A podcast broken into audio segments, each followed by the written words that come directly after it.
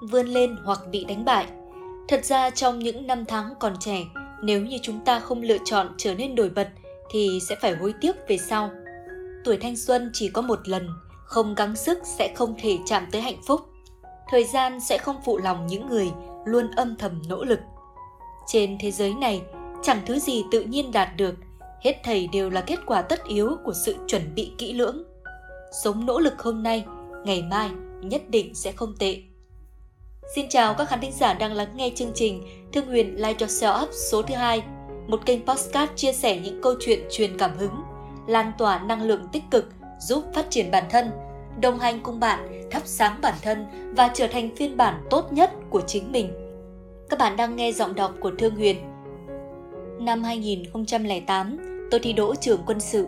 Ngày nhập học đầu tiên, chúng tôi bị yêu cầu phải cạo tóc, mặc một bộ quân phục giống nhau – bước đi theo nhịp đều. Những người muốn nổi bật thì bị gọi là kẻ cá biệt. Trong môi trường như vậy, không thể có người có cá tính, chỉ cần phục tùng cấp trên tuyệt đối. Còn nhớ có một người anh em mặt rỗ đi đến gần tôi với một điệu cười thích thú, nói một câu mà khiến tôi giật mình. Hai chúng ta giống hệt nhau. Tôi hồn hển kéo cậu ta lại soi gương, nhìn vào gương tôi đã rất kinh ngạc. Tôi chợt nhận ra, thật sự rất giống. Sau đó, mỗi lần đi trong đội ngũ, tôi đều cẩn thận quan sát mọi người xung quanh. Đó là lần đầu tiên tôi phát hiện. Thật ra, khi mỗi người đều bị cạo tóc giống nhau, mặc trang phục giống nhau, giả dụ như chiều cao như nhau, thì đúng là ai ai cũng giống nhau cả. Lúc đó bất chợt tôi có cảm giác rất bức bách. Người với người, rốt cuộc phải làm sao mới không giống nhau. Nhóm Ngũ Nguyệt Thiên có một câu hát như thế này – nếu như khuôn mặt ai cũng giống nhau, hình dáng ai cũng giống nhau, vậy điểm khác biệt giữa bạn và mọi người chính là ở cách sống của bạn. Đúng vậy, liệu có nhất định phải hòa vào số đông hay không? Có nhất định phải giống những người khác hay không? Cho đến hôm nay, tôi vẫn phải cảm ơn bản thân đã kiên trì luyện tập nói tiếng Anh trong giảng đường trống, trên thao trường và ngay ở một góc không bóng người. Thời gian 8 tháng khắc cốt ghi tâm đó đã khiến tôi thay ra đổi thịt. Sau này tôi mới hiểu. Sâu hóa thành bướm cũng giống như phượng hoàng niết bàn. Lúc mới sinh ra đều đau đớn vô cùng. Thực ra vật lộn trong kén sâu hay trong ngọn lửa thiêu đốt đều là tu luyện. Nếu như không cố gắng vượt lên thì sẽ mất đi tất cả. Nhưng con người lại khác, thất bại không có nghĩa là sẽ mất đi tất cả. Cùng lắm chỉ có tài nhưng thành công chưa đến, chỉ cần làm lại từ đầu là được. Con người đều không muốn nhớ lại khoảng thời gian buồn bã của mình, giống như khi tôi viết những dòng này cũng không muốn nhớ lại những ngày tháng cô đơn đó. Nhưng may mắn là sự cô đơn, nghịch cảnh đó cuối cùng cũng giúp tôi bước ra khỏi số đông. Tôi vẫn nhớ mơ hồ lúc mình mặc quân phục tham gia cuộc thi hùng biện tiếng anh, đôi mắt long lanh đứng trên sân khấu dưới ánh đèn chiếu rọi cảm động vô cùng. Hôm đó, tôi đăng lên mạng, đăng một dòng trạng thái mới. Phải trở nên khác biệt với mọi người, phải trở thành người không ai có thể thay thế. Sau đó tôi giành được huy chương đồng. Cuộc thi đó đã thay đổi cuộc đời tôi. Khi ấy, tôi hiểu ra một đạo lý. Trong một thời đại không ngừng thay đổi này, chỉ có những người không ai có thể thay thế mới có được những ngày tháng ổn định. Chỉ khi dốc hết sức lực mới đạt tới cuộc sống hơn người bình thường. Thời đại này, một là bạn trở nên xuất chúng, còn không sẽ bị loại, không có sự lựa chọn nào khác. Mấy năm sau đó, tôi làm giáo viên tại Tân Đông Phương. Đó là công việc đầu tiên của tôi ở Bắc Kinh. Tôi đã gắn bó với nó 4 năm liền. Mọi người thường ngại nói ra ước mơ của bản thân, bởi vì sợ rằng khi nói ra không thực hiện được sẽ bị người ta chê cười. Còn tôi lúc đó đã thật thà nói với đồng nghiệp – tôi sẽ trở thành người thầy nổi tiếng, trở thành người thầy được kính trọng nhất trong nghề này. Thế là hai năm đầu tiên tôi đã rất nỗ lực, mỗi ngày đều soạn bài đến nửa đêm, quay vào tường tự giảng giao án của mình, ghi âm, nghe lại, viết giao án, sửa đi sửa lại. Nhớ lại những giáo viên khi đó, người thì ít tiết dạy, người thì phải ra ngoài tìm việc khác, còn tôi không chỉ mỗi ngày đều có tiết dạy mà mỗi giờ lên lớp đều được học viên đánh giá rất cao. Đến năm thứ ba, tôi đã quen thuộc với môn dạy của mình. mỗi ngày lên lớp 10 tiếng đồng hồ, từ đầu Nam của Bắc Kinh chạy đến đầu Bắc, từ ngoại thành chạy đến trung tâm thành phố, ngoài bận rộn ra chẳng có tiến bộ gì lớn. Tôi cho rằng công việc này có thể theo mình suốt cuộc đời. Nhưng ngay khi tôi liên tục tìm kiếm sự ổn định, thì thời đại đã thay đổi rồi. Năm đó, nền giáo dục có rất nhiều sự thay đổi. Giáo dục truyền thống phải đối mặt với nhiều thách thức khi giáo dục trực tuyến ra đời với giá cả thấp hơn, cách thức đơn giản hơn đã thu hút một lượng lớn học viên tham gia và ngày càng phát triển. Cũng vào thời gian đó, tôi đã hiểu ra, trên đời mọi thứ đều biến động, thay đổi, bạn không chịu thay đổi thì sẽ bị tụt lại phía sau. Năm ấy, mấy người chúng tôi giấu giếm thử tuyển sinh trực tuyến, tự mở lớp cho chính mình. Ngày hôm sau, lãnh đạo đã phát hiện, nói chúng tôi đã vi phạm lệnh cấm của cấp trên. Đã có rất nhiều giáo viên làm như vậy và bị đuổi việc. Thời đại này luôn có những quy luật, nhưng những quy luật này luôn nảy sinh mâu thuẫn với quy tắc của lãnh đạo. Và lúc đó thì bạn sẽ lựa chọn như thế nào? Đó là lần đầu tiên tôi lựa chọn theo cảm nghĩ của bản thân, đi theo quy luật. Vài ngày sau, tôi nộp đơn nghỉ việc. Sau khi nghỉ việc, tôi đã trải qua khoảng thời gian tối tăm, nghèo khổ, thậm chí trải qua những ngày không đủ tiền thuê trọ. Bố mẹ hỏi tôi tại sao lại bỏ một công việc ổn định, lương cao như vậy. Tôi nói rằng để con có thể nhìn thấy một thế giới rộng lớn hơn. Nhưng cũng chính những ngày tháng không có gì trong tay đã giúp tôi rèn luyện bản thân tốt hơn còn nhớ khi đó tôi đã luôn tự an ủi mình dù sao cũng đã ngã xuống đáy vực rồi. Còn có thể ngã tiếp được sao? Thế nhưng mỗi một lần tôi cho rằng đây là đáy vực lại đều chỉ là lưng chừng núi mà thôi. Chẳng qua cuối cùng rồi sẽ đến đáy vực. Tiếp theo nhất định sẽ có thể vươn lên khôi phục trở lại. Một người luôn cố gắng số phận sẽ không đến mức tồi tệ. Sau này, chúng tôi đã có trang web, từ một vài người lên thành mười mấy người, bây giờ trở thành công ty với vài trăm người, hàng triệu sinh viên đại học nhờ có chúng tôi mà được giảng dạy bởi những giáo viên giỏi nhất đã thi đỗ. Đến hôm nay, tôi rất vui mừng vì lúc đó đã lựa chọn bỏ công việc cũ. Tôi bắt đầu hiểu ra tầm quan trọng của việc theo đuổi điều lớn lao, từ chối sự tầm thường bắt đầu hiểu rằng khi còn trẻ không có lựa chọn giữa yên ổn và tầm thường hoặc là đổ mồ hôi để trở nên xuất chúng, hoặc là từ từ cẩn thận rồi bị loại. Về sau này, tôi lại bắt đầu viết sách. Không hiểu sao đã trở thành một nhà văn. Trong hội nghị nọ, tôi quen một vị tiền bối. Ông ấy hỏi, ai đã đưa cậu vào nghề viết? Tôi nói rằng, công việc sáng tác cũng cần phải có người dẫn dắt vào sao? Ông ngạc nhiên nói rằng mỗi người đều có người dẫn dắt chứ. Lẽ nào cậu mới viết được một năm đã có sách bán chạy làm sao lại không có người dẫn dắt được? Tôi kinh ngạc vì thực sự là tôi không có. Còn nhớ lần đầu tiên tôi mang bản thảo đến cho biên tập của nhà xuất bản xem. Biên tập đó cười rồi nói cái này mà cũng xuất bản thành sách được à?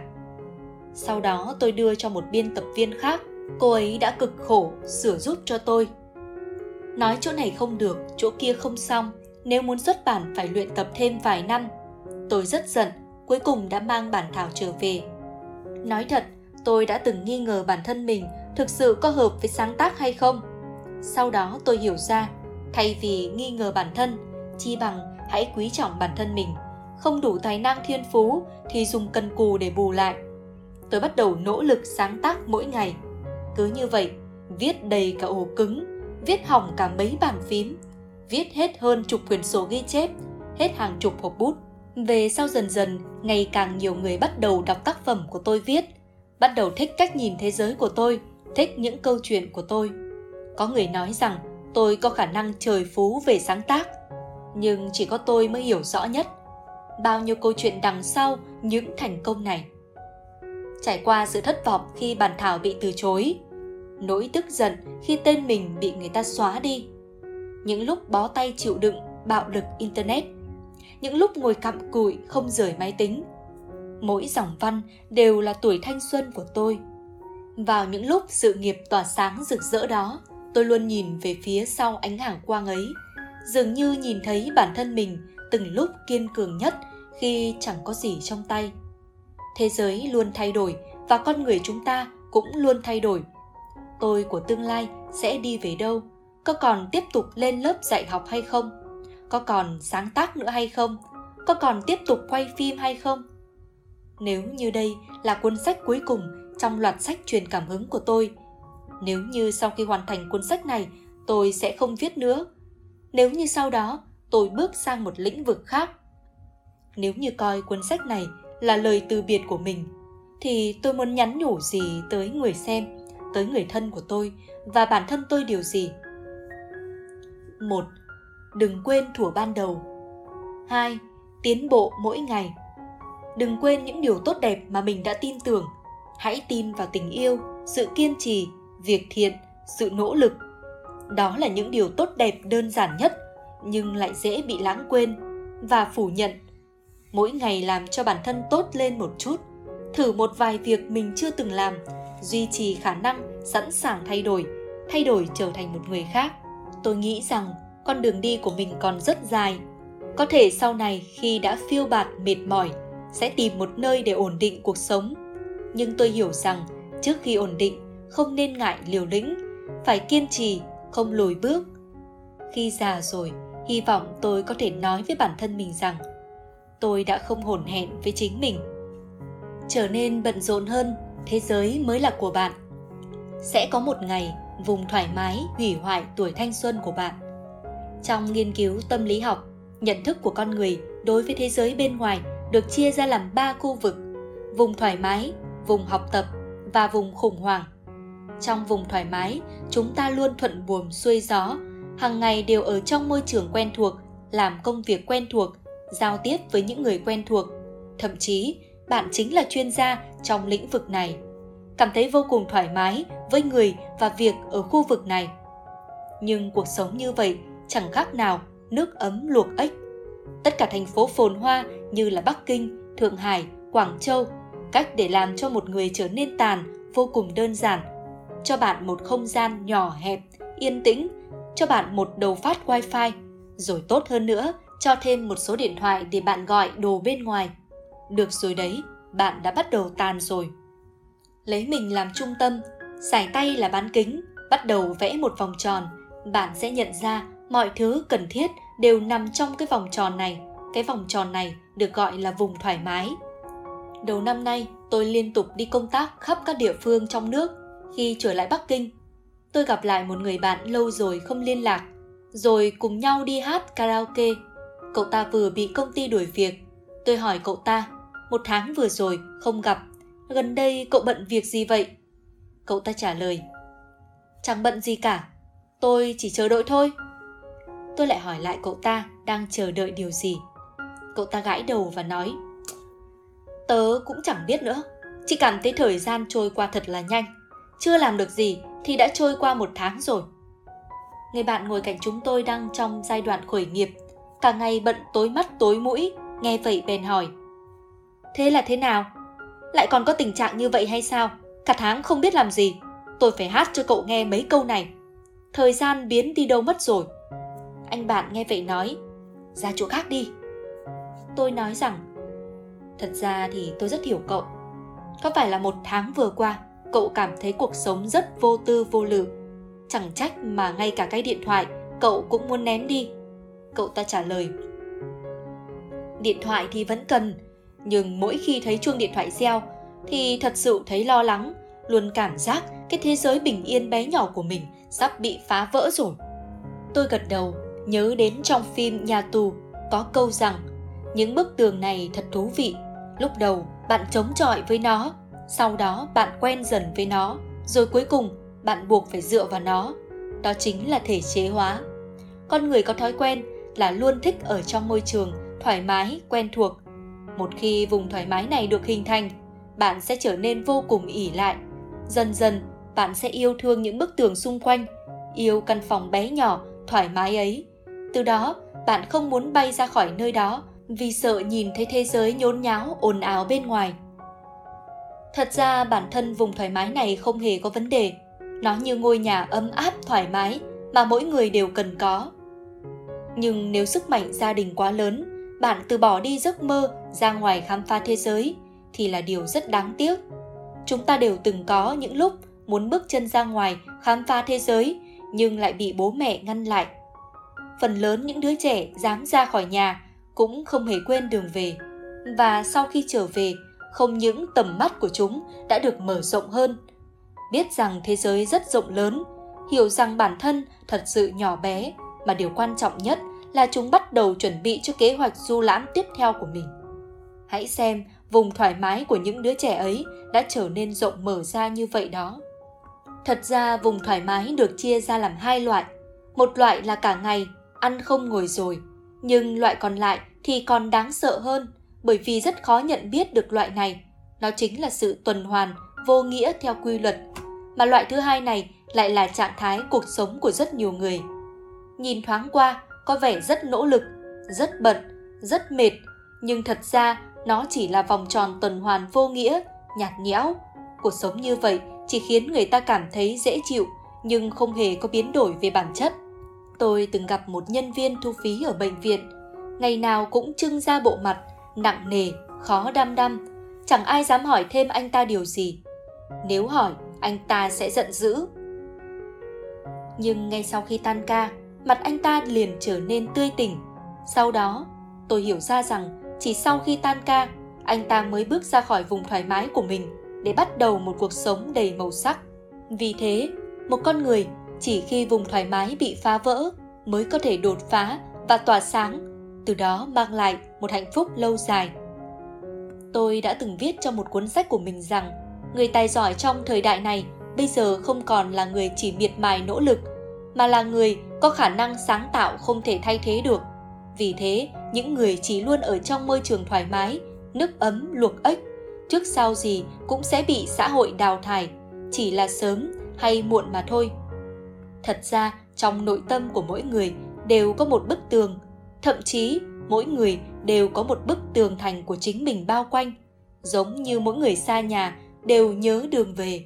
Sự khác biệt giữa mọi người chỉ là bức tường thành lớn hay nhỏ mà thôi. Con người cần có trái tim sẵn sàng đương đầu với thách thức. Có một tâm thái, yêu thích tìm tòi, học hỏi những điều chưa từng làm. Thử gặp gỡ những người chưa bao giờ gặp. Thử những quả trứng màu sắc bị cất giấu trong cuộc sống. Tôi muốn rằng nhân lúc còn trẻ, nhân lúc chưa cố định, đi nhiều hơn để quan sát cuộc sống bên ngoài ra sao, muốn rèn luyện bản thân mạnh mẽ hơn. Mạnh mẽ đến mức, dưới bất kỳ môi trường nào cũng có thể sống được còn với vùng thoải mái, đợi đến khi tôi già không liều lĩnh được nữa, tôi sẽ quay về. Đừng để vùng thoải mái hủy hoại tuổi thanh xuân của bạn. Ngược lại, nên tận dụng tuổi thanh xuân đi khám phá thế giới bên ngoài bức tường. Bạn hãy tin rằng ngồi luôn dậm chân tại chỗ, vùng thoải mái sẽ càng thu nhỏ. Rồi đến cuối cùng, đến một ngày, bạn sẽ phát hiện ra thế giới đã không còn chỗ cho mình đứng nữa. Người mạnh mẽ thật sự khi còn trẻ họ trải qua nhiều bể sâu, hóa giải mây mù, học được cách kiên cường, biết cách chữa lành tổn thương. Họ có thể sống ở bất kỳ đâu đâu đâu cũng là vùng thoải mái, đâu đâu cũng là thiên đường cho bản thân. Mong những con người trẻ tuổi đều là người như vậy, có thể bất chấp tất cả mà xông pha. Cảm ơn các bạn đã lắng nghe giọng đọc của thương huyền với số thứ hai. Chúc các bạn bước ra khỏi vùng an toàn của mình, luôn luôn sáng tạo, luôn luôn học hỏi luôn luôn trải nghiệm những điều thật mới mẻ. Và hãy thắp sáng con người bên trong bản thân mình, vì giới hạn mà chúng ta đặt ra cho bản thân đôi khi chỉ là giới hạn trong suy nghĩ của bạn mà thôi. Hãy bước ra và khám phá thế giới nhé! Cảm ơn các bạn đã lắng nghe. Xin chào và hẹn gặp lại các bạn trong các số tiếp theo.